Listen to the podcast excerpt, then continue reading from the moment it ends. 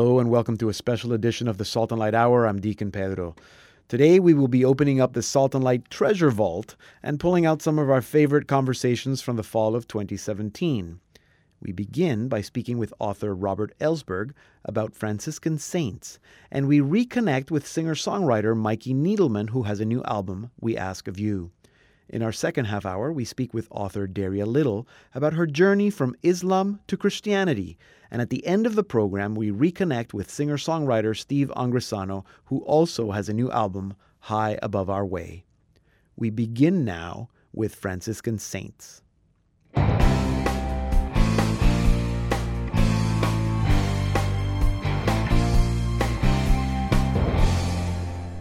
have to be honest, when I first heard that there was a book about Franciscan saints, I thought, what? There's like maybe five? Okay, maybe ten? Then I opened the book and was amazed to find one hundred one biographies of men and women, priests, friars, nuns, married men and women, lay people, popes even, all Franciscan. I'm not one that can boast about having a deep Franciscan spirituality, although I am attracted to it and maybe secretly I wish I had one. So to tell us all about these saints, well, maybe not all of them, but you know, you'll have to get the book for that. But to tell us a little bit about some of them and to tell us what we can learn from them, I'm now joined by Robert Ellsberg, author of The Franciscan Saints. Robert, welcome to the Salt and Light Hour. Thank you very much.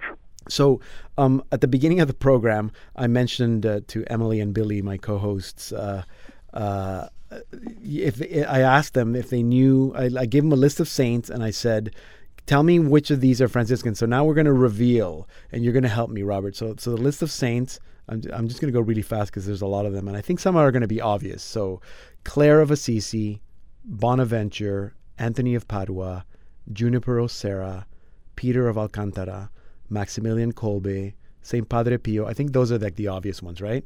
And then we've got Marianne Cope, Elizabeth of Hungary, Angela Merici, Bridget of Sweden, Elizabeth of Portugal, Thomas More, Solanus Casey, Michael Judge, John Duns Scotus, Matt Talbot, Pope John the twenty-third. Of all those, Robert, how many of them were Franciscan? All of them. All of the above. I love it. I love it. I love it. John the twenty-third. That was a surprise to me. He was that was, a surprise? Uh, one of the many Third Order Franciscans.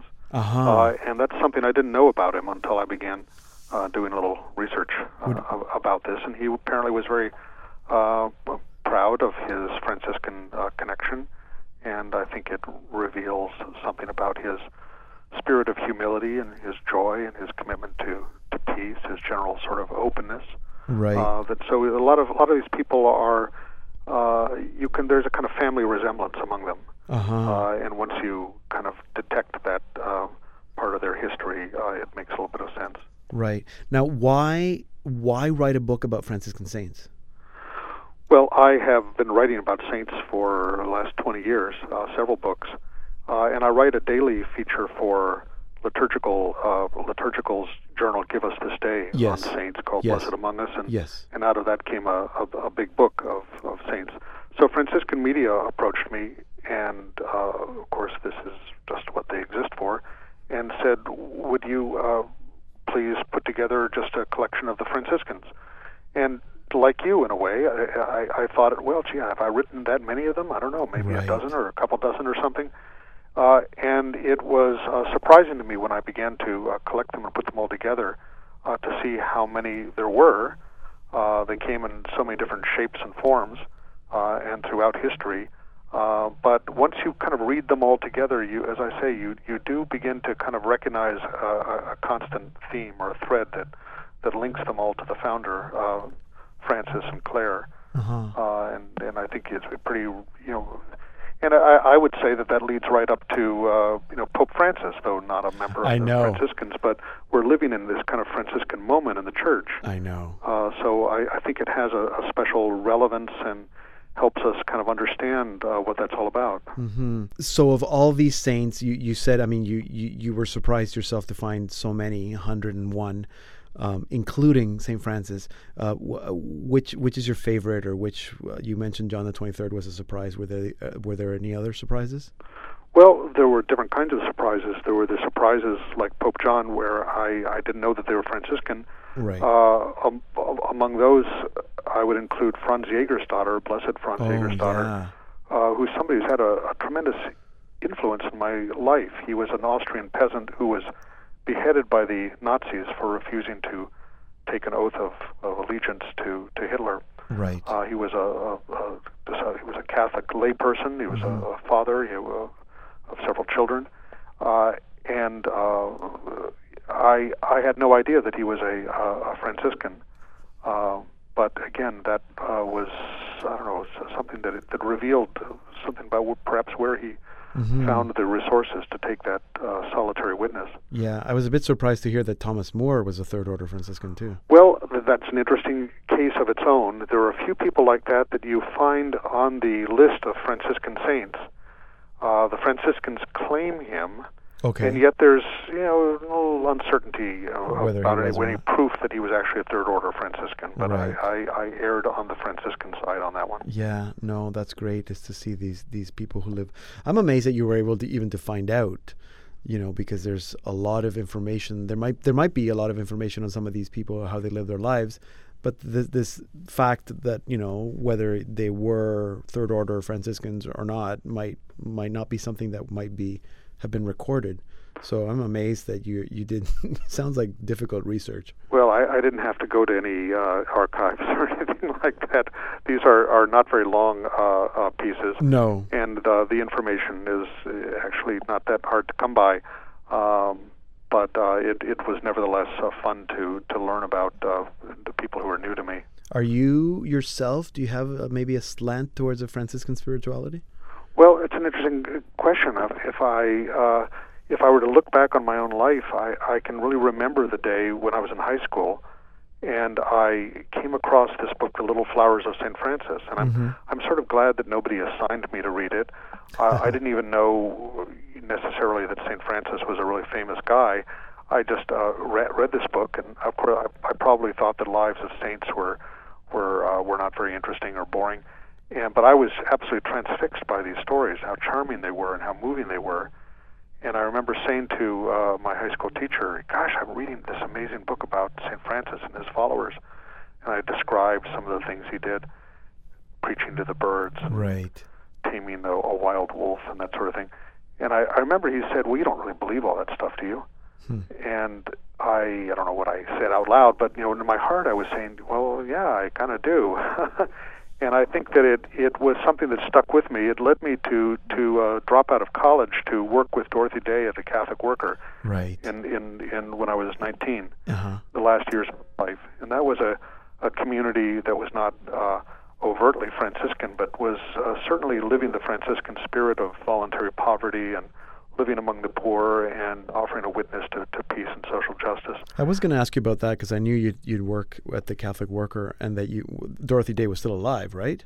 The last five years of her life, yeah. So she would, so, and I was going to ask you, do you think that she was a bit of a Franciscan in a way? Uh, no doubt in my mind. Yeah. Uh, I think that, that it's a, a, an example of the way that the kind of Franciscan spirit Uh, has always been an undercurrent in the church, uh, uh, often among those on, in the, at the margins, right, uh, who kind of make this option for the poor, and really kind of read the gospel through a, a Franciscan lens. And mm-hmm. by what I what I mean by that is, is when you read it through the eyes of Saint Francis, you you really kind of become face to face with uh, Jesus's poverty and his option for the poor and his closeness to those who are sick and on the margins. Yeah. Uh, and his kind of challenge that he poses to, to uh, you know, grandeur and, and pomp and and uh, uh, bigness, mm-hmm. uh, that kind of little way uh, that has always uh, been an undercurrent in the church. Yeah, absolutely. No, and it's amazing to see how that Franciscan influence has built, really helped build the church. Uh, maybe just in closing, Robert, if you can tell us, um, what do you think we can all learn from that Franciscan from all these Franciscan saints? Well, I, I think that, that you know many of these are pretty obscure and marginal characters even in, in their own lives. But I guess that you know Saint Francis is somebody who always calls us back to Jesus uh, and calls the church back to Jesus. Remember, he, he started his whole mission uh, receiving a, a voice from the, the cross that said, Jesus, uh, you know, Francis, repair my church, which has fallen yes. to ruin. And and many people have taken that up, and I think Pope Francis too, a form of repairing the church that uh, reminds us of our founder, reminds us of Jesus. Mm-hmm. Uh, I think that's what uh, Saint Francis's great gift to the church was. Amen. Well, very good. I hope that Um, at the very least, people will think, hmm, I'm married, I can still become a Franciscan. So uh, there's hope for all of us. Um, thank you, Robert, for uh, for all the work that all the work that you've done and that you continue doing, and for sharing this little gem with with us. It's uh, it's uh, as I said, it was a surprise, but it's, it's so fun to have and to read. Thank you. Thank you, Pedro. Robert Ellsberg is the editor-in-chief and publisher at Orbis Books. He's the author of many, many books, including The Saint's Guide to Happiness. His latest book is The Franciscan Saints, published by Franciscan Media. Here now is our featured artist of the week, Mikey Needleman, with his Litany of the Saints. This We Ask of You, from his album We Ask of You. Oh, Saint Joseph, pray for us, Blessed Mary too. Strengthen families filled with love, this we ask of you.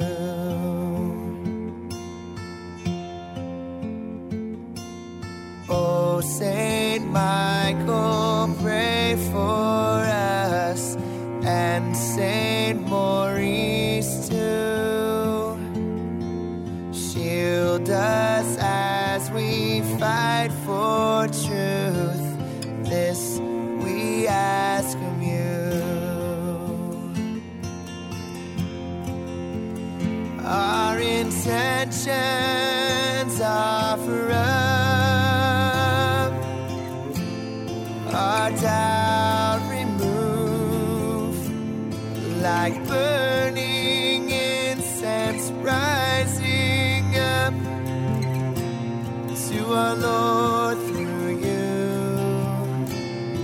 Saint Gianna, pray for us, Catherine of Sweden too.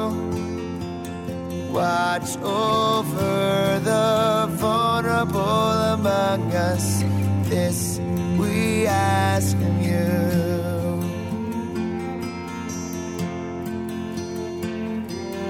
Thomas Aquinas, pray for us, John the Apostle too. Help us to teach and to be taught, this we ask of you.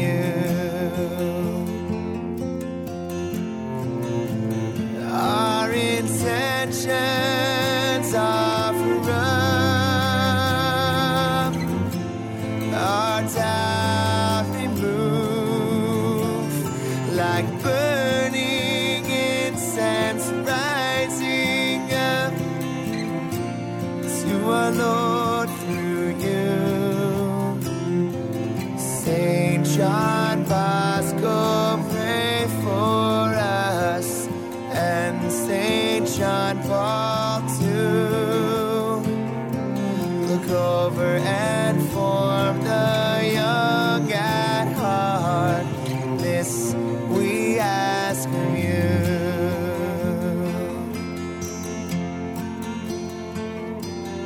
Oh, Saint Andrew, pray for us, and Saint Christopher too. Show us how to find our calling, this we ask of you.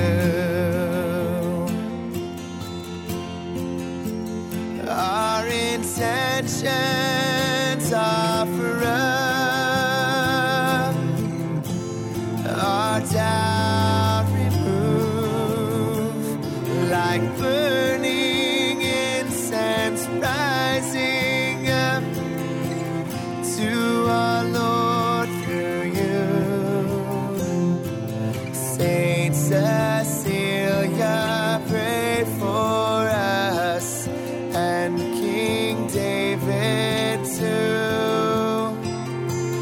join our voices in God's praises.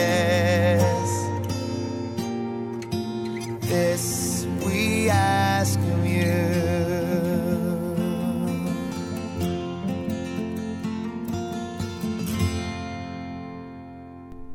That was Mikey Needleman with This We Ask of You from his album We Ask of You. Now, last we spoke with Mikey Needleman. Uh, it was in June twenty sixteen, and he and his band were working on this new liturgical album, the album which we've been listening to. Um, it's ready, it's done, and it's out. Um, We Ask of You is their fourth album, and to tell us all about it, I'm now joined by Mikey Needleman. Mikey, welcome back to the Saltonite Hour. Hello, it's so good to be here. This is the the uh, the long-expected album. I think I yeah, think you're telling me. Well, it, was, really? uh, it was over a year of of uh, you know being in the studio and production, all that kind of stuff. It, it was probably the longest project I've ever done. Really, really. Can you tell us a bit about that? Was it just kind of difficulties, or is just kind of the nature of of, of the process? What was? It, it's probably a lot of things. I think the mo- the main part was that we've been we're busier now than we mm-hmm. ever have. And when I say we, me and my band, yeah, um, yeah. we're just we're playing a lot, so. Not only is it hard to schedule studio time, but it's also, you know, hard on my voice. And, you know, I can't record vocals if, you know, if I've got scratchy vocals and stuff like that. So um, it's it's kind of just being patient, uh, if anything, right. Not trying to rush through it. Um, and then you couple that with being, you know, a perfectionist like I am. Uh-oh. Being, you know, self, self-conscious on everything. You know, the studio's a... The scary thing is like putting everything under a microscope. So that's terrible. Really self-conscious. So, so I shouldn't tell the perfectionist of you that, that we like your scratchy voice. Yeah. Well, I, it make me feel better, I guess. So, yeah, that's fine. So, because it's not there's six tracks in this album, right? Yeah. Yes. Um, they're all original. I mean, this is part of. Uh, c- c- correct me if I'm wrong, because your previous album was also a liturgical album. Do, do I have the sense that these two albums are related somehow? Yes.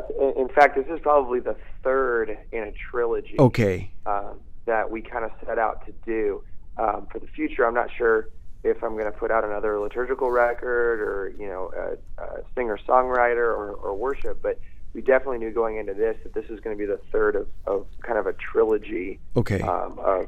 of liturgical records. So these are songs that people can act, can use at Mass? At Mass and, and a lot of the other, you know, Catholic uh, traditional things that we do, such as uh, right. Adoration and, um, you know, the, the song you guys just listened to was uh, Litany of the, the Litany Saints. of the Saints, so yeah. That kind of comes into play in a lot of different feasts, but then also kind of outside of the Mass and different worship. Right, can be used. And then there's a Pentecost sequence um, mm-hmm. that that can obviously you be used at Pentecost, I guess. I don't know where else you'd sure. use it. Um, well, you can use it for confirmation. for, yeah, that's right. Like that. Yeah, and healing waters. That's also good for a lot of lot of theme. So, so um, I, I guess it's kind of a silly question to ask you what's your hope for the album uh, in terms of how people are going to use it. Clearly you want people to use these m- songs at Mass and sure. at other liturgical services. In the past three records, this one included, it's, it's always been writing for uh, with, with the uh, the music minister in mind, okay. with the choir in mind, with the congregation in mind. Mm-hmm. Um, all three of those things, writing music that would translate well to different instruments, yeah. writing music that, that was singable, Um, and then also writing music that was, uh, you know, uh, simple for a congregation to be able to kind of join in immediately. Okay. Um, and you you kind of see that in the in the Pentecost sequence, for example, it's an echo sequence. It's mm-hmm. a call and response. So often, you know, when we do those sequences, we do a song and, and the cantor kind of does it, and we don't really know what's going on because we've never heard the song before. We haven't right. heard it in a year. So we, we wrote that in mind, like how do we get people to sing? Um, how do we, you know, write the song even uh, simple enough that, you know, the most uh, advanced musicians um, can do it as well as, you know, people who are, you know, more casual uh, musicians can also play along with the song. So picking right keys and stuff like that. So, yeah, so it, it's kind of very intentional on trying to get it into the churches, um, into those events so that it's easily adaptable to whatever situation you need it for. Yeah, no, that's true. And it's tricky because to write something that works well for guitar, let's say, might not work great for piano or organ. Absolutely. Or choir. So you've tried to make sure that it doesn't matter what your music group at church looks like, you can do these these songs. If your guitar player can only play three chords and no bar chords, they can still play your music, right? That's the hope. That's the hope. I mean, it's it's really a, a tough deal, and uh, just trying to make it as versatile as possible while keeping the integrity. But I think we did a really good job, and I'm really yeah. proud of, of how we were able to, you know, bring out the beauty and simplicity, and bring out the beauty and, and the amazing tradition of the Catholic Church without having to compromise, you know, yeah, all that stuff. Of course. So the the album is published by World Library Publications. Are they publishing the songbook as well, so people can get the sheet music to play along? Yeah. The sheet music should be available on the World Library Publications website yeah. um, very soon. Typically, um, they send that off to um, a professional who's much more talented than me that can, to yeah. uh, put that all ready for uh, uh, uh, piano parts and, right. and uh, octavos and stuff like that. It's a little bit above my knowledge, um, but they do such a good job of making sure that it then gets into the hands, not only the recordings, but also the sheet music and the scores, so that So that yeah, it can be it can be used. That's mm-hmm. kind of the, the point. Yeah, and that's always it was fun to see your work being presented that way. So there's the piano version, or the, the full score version, or the choral version. Um, when when you work, when you talk about you plural, I guess you and your band working, mm-hmm. thinking about some of these songs and, and, and what. So there's there's the organic part of of the songwriting, that then you as as a craft work on it to make it work for congregation or for congregational singing. How is that process with the band? Is that mostly Mikey Needleman doing the writing, or do you guys collaborate as a group? How does that work? It's it's probably mostly me uh, at first, and then it's kind of refined by the band. Okay. Um, so I kind of come up with the idea and the basic structure, and we kind of, usually when we go, go into the studio, Um, it's the band and the producer, uh, and we talk through things. We say, well, what if we did this here? Would that, you know, would that be a better thing to do? Or, you know, maybe the bass player says, you know, I'm, I'm thinking that this part's a little bit tricky for a congregation to do. Like, what? How can we smooth that out? Okay. Um, so yeah, so really, they're kind of the proofreaders of of my work to, mm-hmm. you know, be a, a second voice to that. Um, on top of that, World Library Publication, they. I send them the demos, and they also come back with some edits. Right. Okay, you know, for example, um, you know, instead of saying me or I, we change that to we. We.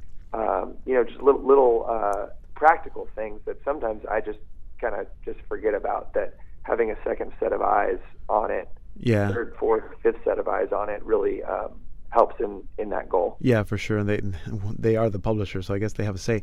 Um, yeah. So would you say then that the the way you and your band have performed the songs and the recording is how they could be or best be done at Mass? Or is this going to be, or are these like more the performance version, but the, the Mass version can be a little different? I think, yeah, the latter. I think we when we did this, we, we wanted the recordings themselves to be as Uh, full and high energy and uh, captivating as possible. Yeah. Um, for the, you know, pop the C D in your car and, and start mm-hmm. driving kind of thing. Um, so that was kind of our goal with the recording. Um, so so yeah, I it, it, I think it'd also be really really tough. You know, our band is uh, guitars, bass, drums.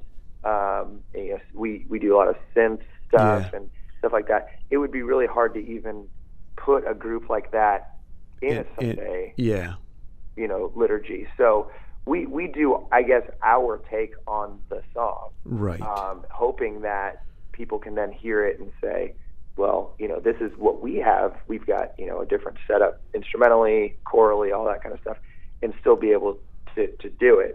Um, one thing that I really do like about this record specifically is I we we always try to make sure that all of our songs uh, are are a little bit different. They're not. You, that you wouldn't say, oh, that's classic mm. Mikey Needleman sound. It's like, we like to, you know, challenge ourselves and the listener uh, from song to song.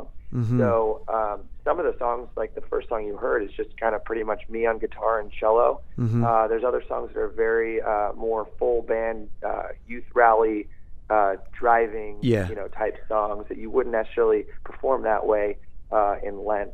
Um, I would, right. even if I was playing with my band, we wouldn't perform it that no. way in Lent. Yeah. There's that discernment that we are called to do to to fit it to our congregation for the yeah. mood and all that kind of yeah, stuff. Yeah, of course, and that makes sense. And I guess that's what's beautiful about music in general, that it can be adapted. Um, Mikey, uh, thank you. I'm glad the album finally came out and, and that you sent me a copy. Actually, you sent me two copies, so I got an extra one. If anybody wants a free one, maybe I'll send them to them. Email okay. me. Email me here at radio at salt and light t v dot org. Mikey, thank you for what you do. Um, I won't be at N C Y C, but I'm sure we'll connect at some point. Um, keep Thanks. doing keep doing what you're doing. Thank you, Deacon Pedro. All right. You can learn all about Mikey Needleman and his band. You can purchase their music and this new album, We Ask of You, or book them to come to your event at their website, mikey needleman dot com. And I'm going to put that on our website so you can find it easily, mikey needleman dot com. And, of course, you can purchase uh, uh, this album and other music at World Library Publications, w l p music dot com as well. Here now is the Mikey Needleman Band with Go in Peace from this new album, We Ask of You. The mission starts within our hearts. Heard the word, now it begins. We have learned, now it's our turn to set the world on fire again. We've been set out, the time is now. Come and join in the mission. Do not be afraid.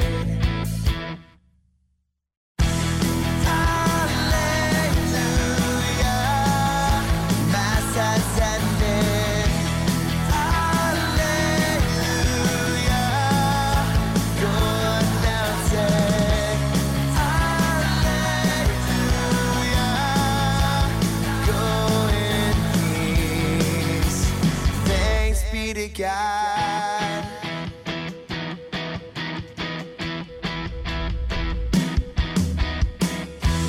We've been called, though we are flawed. His grace will give us words to speak. We share His hope, so others know that they are part of His story. And we can be. We're listening to Mikey Needleman with "Go in Peace" from his album "We Ask of You." This is a special edition of the Salt and Light Hour. I'm Deacon Pedro. Check out our website at salt and light t v dot org slash radio.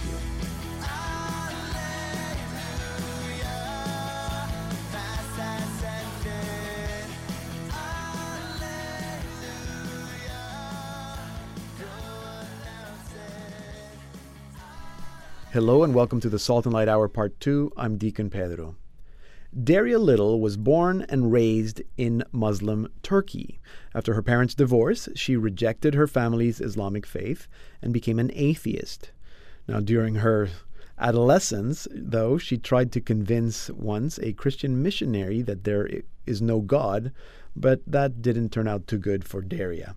And to tell us more, I am now joined by Daria Little. Daria, welcome to the Salt and Light Hour.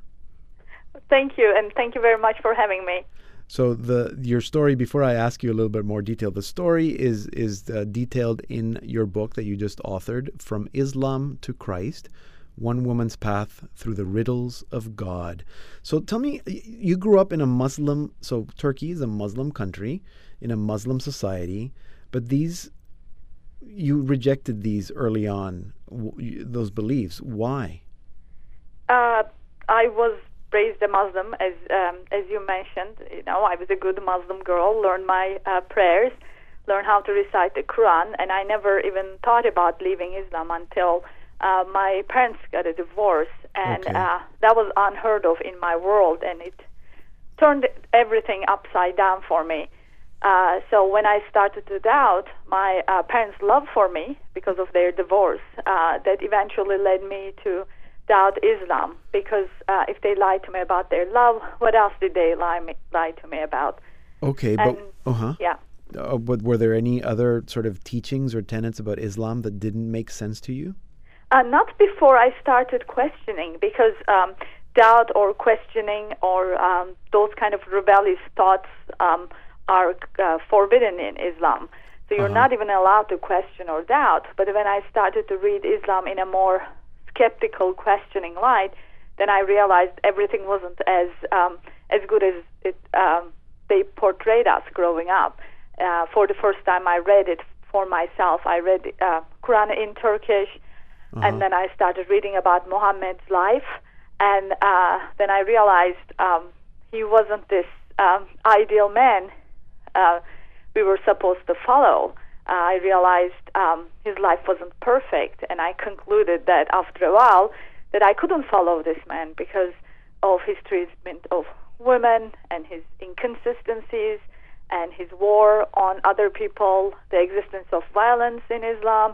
Mm-hmm. Uh, so I decided that I couldn't follow such a man, and that led me to atheism because the only God I knew was Allah.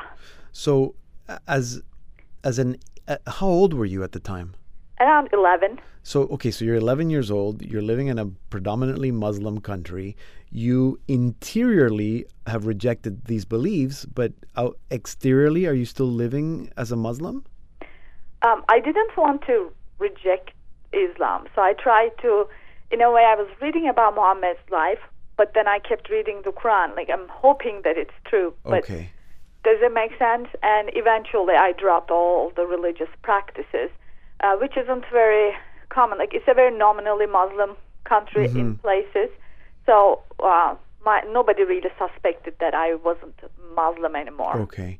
Um, so it's not something that you could share with your friends, for example? Um, I did find a few friends who were um, who thought like me, but there were very few. And we had this like little group of two or three people Uh, who read um, all these books written by atheists or former Muslims. Right. But most of my friends were uh, still Muslims. Right. So part of part of growing up in that society or growing up as a Muslim meant that you had a complete distrust for Christianity.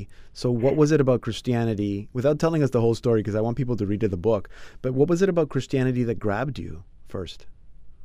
Well, nothing grabbed me until I met a missionary. Uh-huh. Um, But when I started talking, the, I think the biggest difference for me, uh, the way they, Christianity portrayed God, uh, the God this missionary talked about was completely different from Allah. This God was rational, loving, and pure. Mm-hmm. Uh, it was completely different, and that was the biggest change for me. And um, that also opened the door for me to cross, because my God was science. After I rejected mm. Islam for mm-hmm. a long time. Mm-hmm. And I realized that this God, this missionary lady was talking about, was compatible with science. With science. Interesting. Mm-hmm. So that was the biggest pull for me. And then afterwards, I understood more about Christ and his sacrifice and sin. But the biggest pull was the nature of God. Can I ask you, I, I'm, I, I hope I'm not speaking out of turn here, but you, you hear so often that people say that we worship the same God, Christians, Jews, and Muslims. But you've just, in a way, have said that your sense of that that that Allah is not the same God that you heard that the Christian God was. Would you agree that it's the same God and just a different interpretation? Or do we actually um, have a completely different concept of God?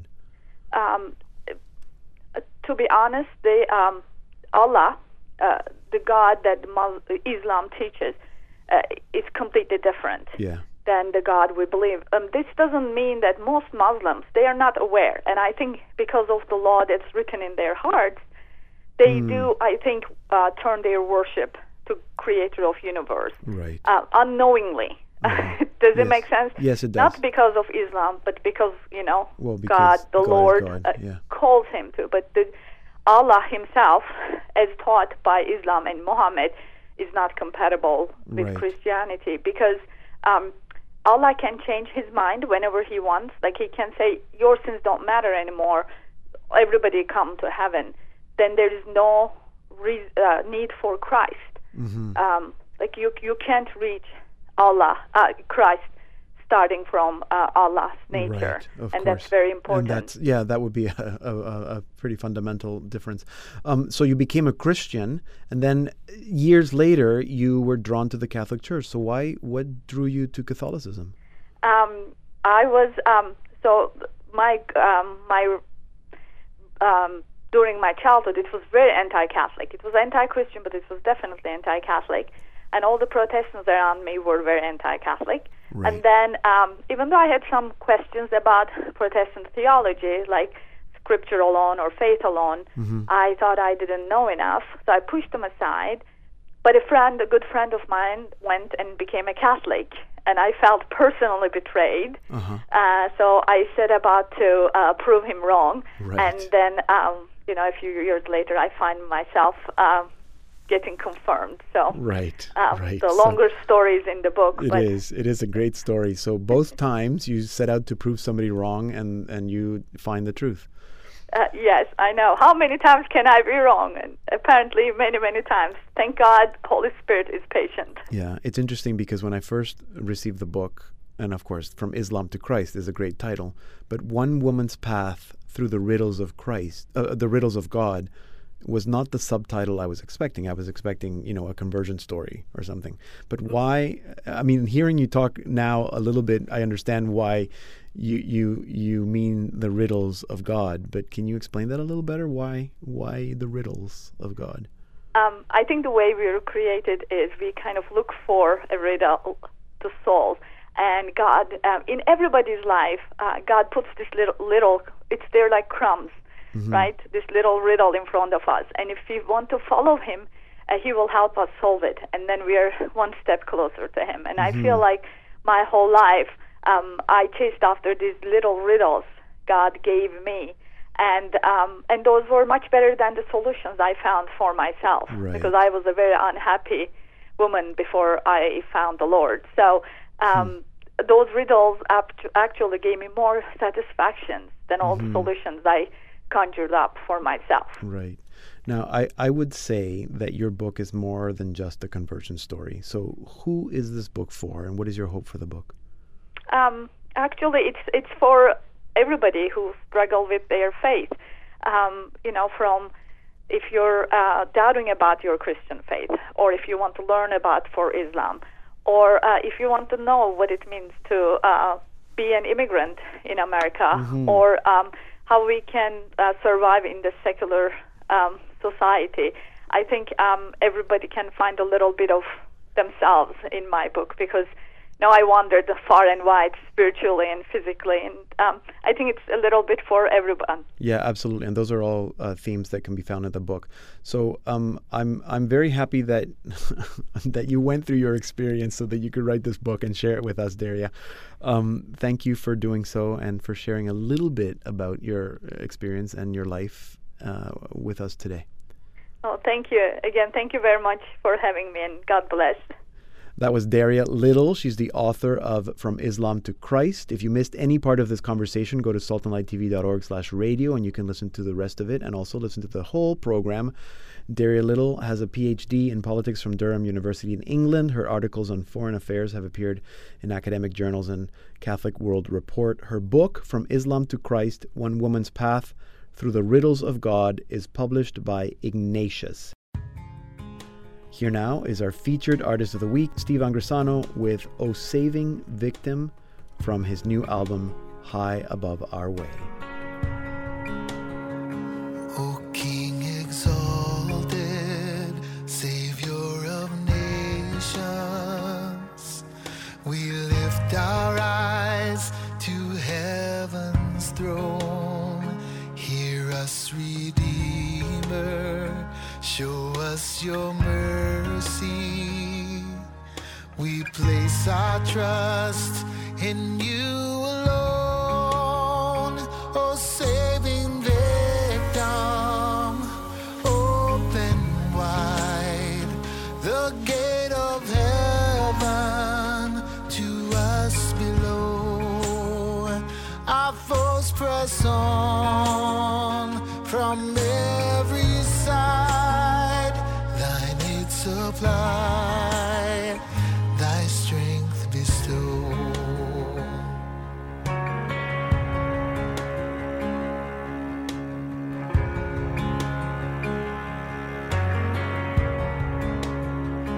Might of the Father, way of salvation, no sin is hidden from your sight. Show us your mercy.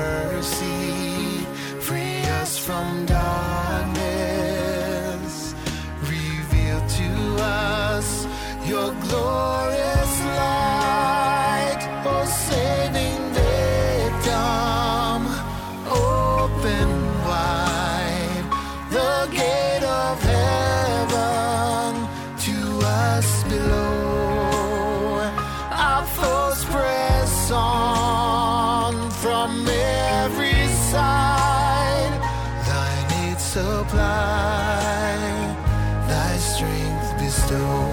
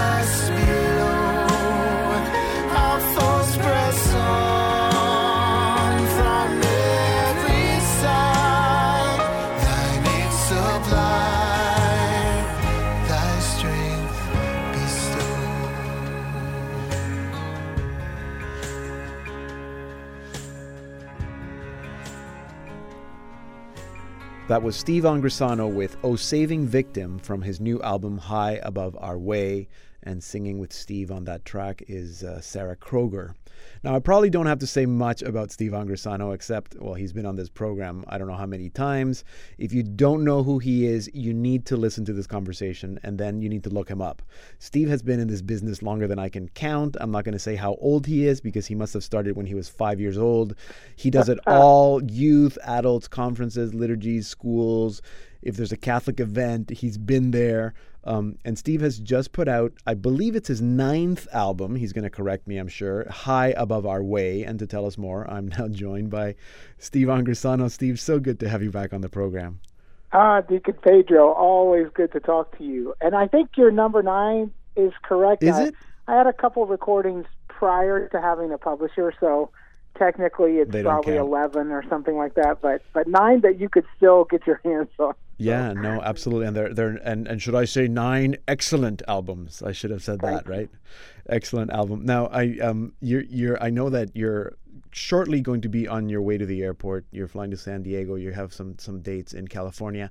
That seems to me that that is, you love doing this. You're still doing a lot of retreats, talks, conferences, workshops. Would you say that that's your favorite part of the ministry, or do you like being in the recording studio?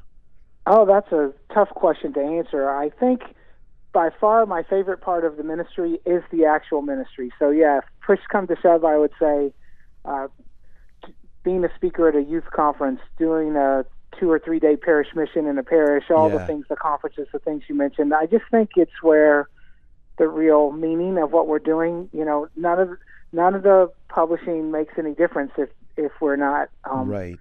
pursuing our faith with passion, you know, and, and uh, that's been probably the most rewarding part. It's definitely what's kept me going over time is, mm-hmm. is that from my, even for my wife, who I have to be away from my family a lot, yeah, but she's a I would saint. think because we believe in what we're doing and because there's so much spiritual benefit to it and joy to it, I mean, I, I don't think she would let me travel like this just if I was an accountant or something. And there's nothing wrong with being an accountant. I just think, you know, that we receive a lot from the mission that we take on. Yeah, and I know from, from my experience, I mean, meeting all the people you get to meet and how well they, you know, they're, they're, you're received and you get so much, you probably get so much. I mean, you're, yeah. you're getting from them rather than them getting from you. I mean, it's a classic kind of missionary ministry uh, quote. That's very true. And I think that what a lot of people don't say sometimes is that uh, if you let it, and I think that, that the best people that you know, that anyone listening knows, the speakers and musicians that they admire and the faith, but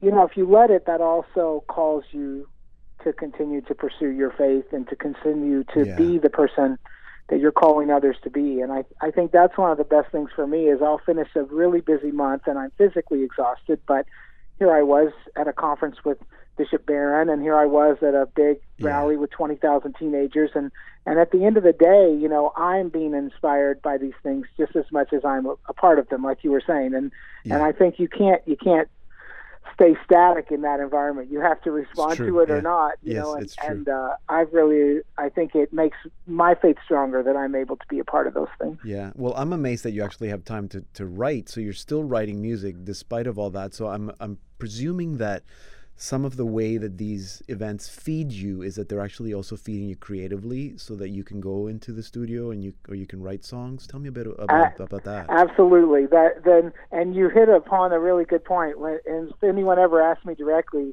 when do you write? I'm like, I never. I I write like the way I was a student in high school. I write when O C P says, we have a budget this year for you, and it expires on April twelfth. And so right. I write a bunch of songs on April tenth, you know. And uh, I've also learned to do, and you'll notice this on this record if anyone reads the fine print, but nearly every song on this particular recording, High Above Our Way, is yeah. is written with Curtis Steven, who is okay. a neighbor and friend and fantastic musician and fellow Texas Ranger fan, which which uh, which we live right in Dallas. Yeah, yeah, yeah. I know, I know. I, I I'm I'm a very big baseball fan, and, and even though our teams are not entirely on good terms, I I, I am an equal opportunity influencer when it comes to that. so so so so you write. Okay, wait. So so Curtis is your next door neighbor. Um, yeah, pretty close actually. And O C P says to you, "We have a budget. Do you want to put out a new album?" You, so you had not been kind of playing around with Curtis on, on ideas for songs. Yeah, you know what typically happens is for either one of us, because I in the last three or four years when we've lived closer together, yeah. it's been very fruitful spiritually because you pray about this stuff. And I think if people could be a fly on the wall, the conversations they would enjoy the most are not the actual writing of the lyrics, but prior to that, you know, you sit down and, and you take just a thematic idea. Let's write a Christmas song, you know, which right. is one of the songs Christ Alright. Yeah, yeah. Okay, well, where would the text come from? Oh, well, there's an old hymn that no one ever sings anymore that says this. And, oh, and the Liturgy of the Hours, isn't that beautiful what Saint Ambrose says about that? And you take a few ideas and you try to decide what you want to say. And then you begin hmm. to piece it together. And so, I yeah, personally okay. am best as a writer, and this is different for different people, but I don't, I'm not as creative when we're standing there together, staring at each other, saying, okay, be creative, go. Um, so people like Sarah Hart, who I know you've interviewed yeah, before, they're they're very good. That's what they do for a living. In that kind of situation, she works in Nashville, goes into a room, writes a song. Yeah, right. Yeah. But for Curtis and I, it's more, we come up with a theme, we go home, he'll write a really great hook of a of a chorus and says, mm-hmm. what do you think about that? And I'll say, that's great, and what if the verses were like this? And we almost send it back and forth is the way okay. many of these are written. I see, but it sounds still a little kind of methodical, like you think, let's write a Christmas song or let's write an adoration song, and then you you go from there, like you start with a theme. Like I'm, I'm intrigued that there's a Christmas song in this album. And yes. Then, okay. It's both are true. Both are true. You okay. know, uh, sometimes you just have inspiration. I uh, one of the songs on the record that that song I'm speaking of is actually my favorite one. Christ, Christ our, our light has come, has come. And, it's, and it's funny how it, it just it we wanted to write a, a Christmas song because I think what's different sometimes for musicians in the church is that my publisher's a liturgical publisher, so they often tell us their needs, you know. But okay. we don't have a lot of contemporary seasonal music for I Christmas, see, you know. Uh, yes. We we would like to offer something that's newer than just the most traditional hymns. Mm-hmm. And so that gives you an, an inspiration or an avenue. And mm-hmm. I think I, I write better with that nudge.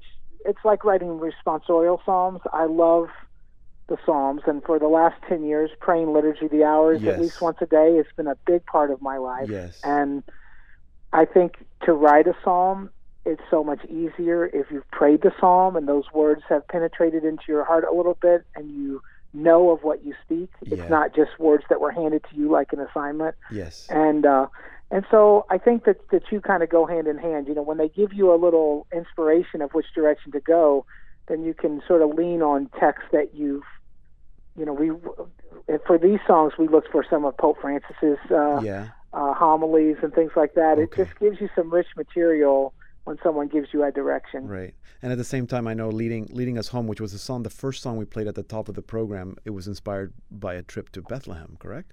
Yes. And that would be just the opposite. That yeah. would be what you were saying. Leading Us Home, which is probably, yeah, push come to shove, one of my favorite songs that I've ever written. Really? Because I wrote it on a plane coming home from the Holy Land. Hmm. Uh, there's a there's a there's a long version, and really uh, for me, an entertaining version of this story. I experienced this with Father Chris Ryan, who's an amazing priest in Australia, mm-hmm. and uh, um, I was only for a few seconds in the tomb of Jesus, truly just a few seconds, yes. and all by myself, touching, touching a slab of stone where Jesus' body lay, and and for those who've never been. I, I was so scared to go and so glad yeah. that I went. Yeah, yeah, and yeah.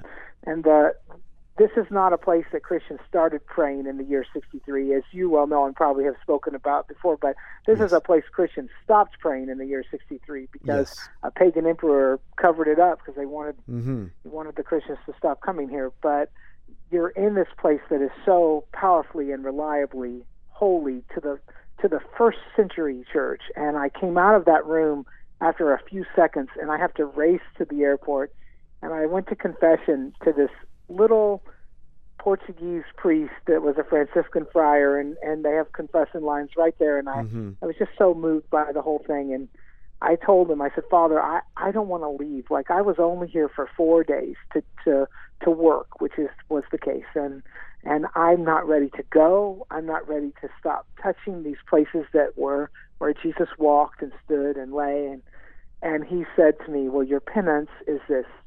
When your plane is taking off, place your hand in front of your mouth and breathe into it. And, and he made me do it, like, and he said, and as you feel your breath hit your hand, I want you to remember, as close as your breath is to you, this is how close God is to you always, no matter where you are.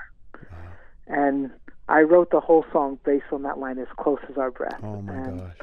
That, that was the impetus. I'll, I'll never forget that moment. Okay, wow. Now I need to tell our listeners now absolutely are going to have to go to the website, our website, and da- and listen to the beginning of the program to hear the song again, and, and definitely then go and buy the album. Steve, we're going to leave it there. Um, I, I love the fact that you're still writing. I love your music, and I love maybe a little bit more what you do on, on stage when you're when you're performing and when you're doing conferences and talks. So I hope you don't stop, and uh, maybe uh, maybe we can go to the Holy Land together. How's that? That would be. That'd uh, be fun. I will take you up on that. Let's do it. Everybody needs a deacon to go with them to the Holy Land. I agree. And every deacon needs a guitar player. And singer. I don't know guy. If you'll find that in print anywhere, but I agree. Okay, well, Steve, thank you so much. Uh, safe flight, and uh, stay in touch. Thanks. God thanks. Bless. Great to be on. Thank you. That was Steve Angrisano. If you missed any part of this conversation, uh, go to salt and light t v dot org slash radio to listen to the rest of it and to listen to the whole program. And you can learn more about Steve Angrisano at his website, steve angrisano dot com. I'm going to put a link to that on our site so you can find it easily. His new album, High Above Our Way, is published by Oregon Catholic Press. And here now is Steve Angrisano with the title track of his new album, High Above Our Way. There's a love that is greater than my own. There's a spirit that brings me back to life. There's a seed that's been planted in my soul that can only grow in the light of Christ. There's a mercy that's wider than my own. There's a hope every sinner can be saved. There's a power that rolls away the stone that is only found in the light of Christ. High above our way is the mind of God, love much greater than my own. Into your hands I commend my life. True love is found in Christ alone. We're listening to Steve Angrisano with High Above Our Way from his album of the same name. And that concludes this special edition of the Salt and Light Hour. Remember to visit our website, saltandlighttv dot org slash radio. Any comments, feedback, or questions, you can send them to me via Facebook or Twitter. Thank you for listening. I'm Deacon Pedro. Planted in my soul that can only grow in the light of Christ. High above our way is the mind of God. Love much greater.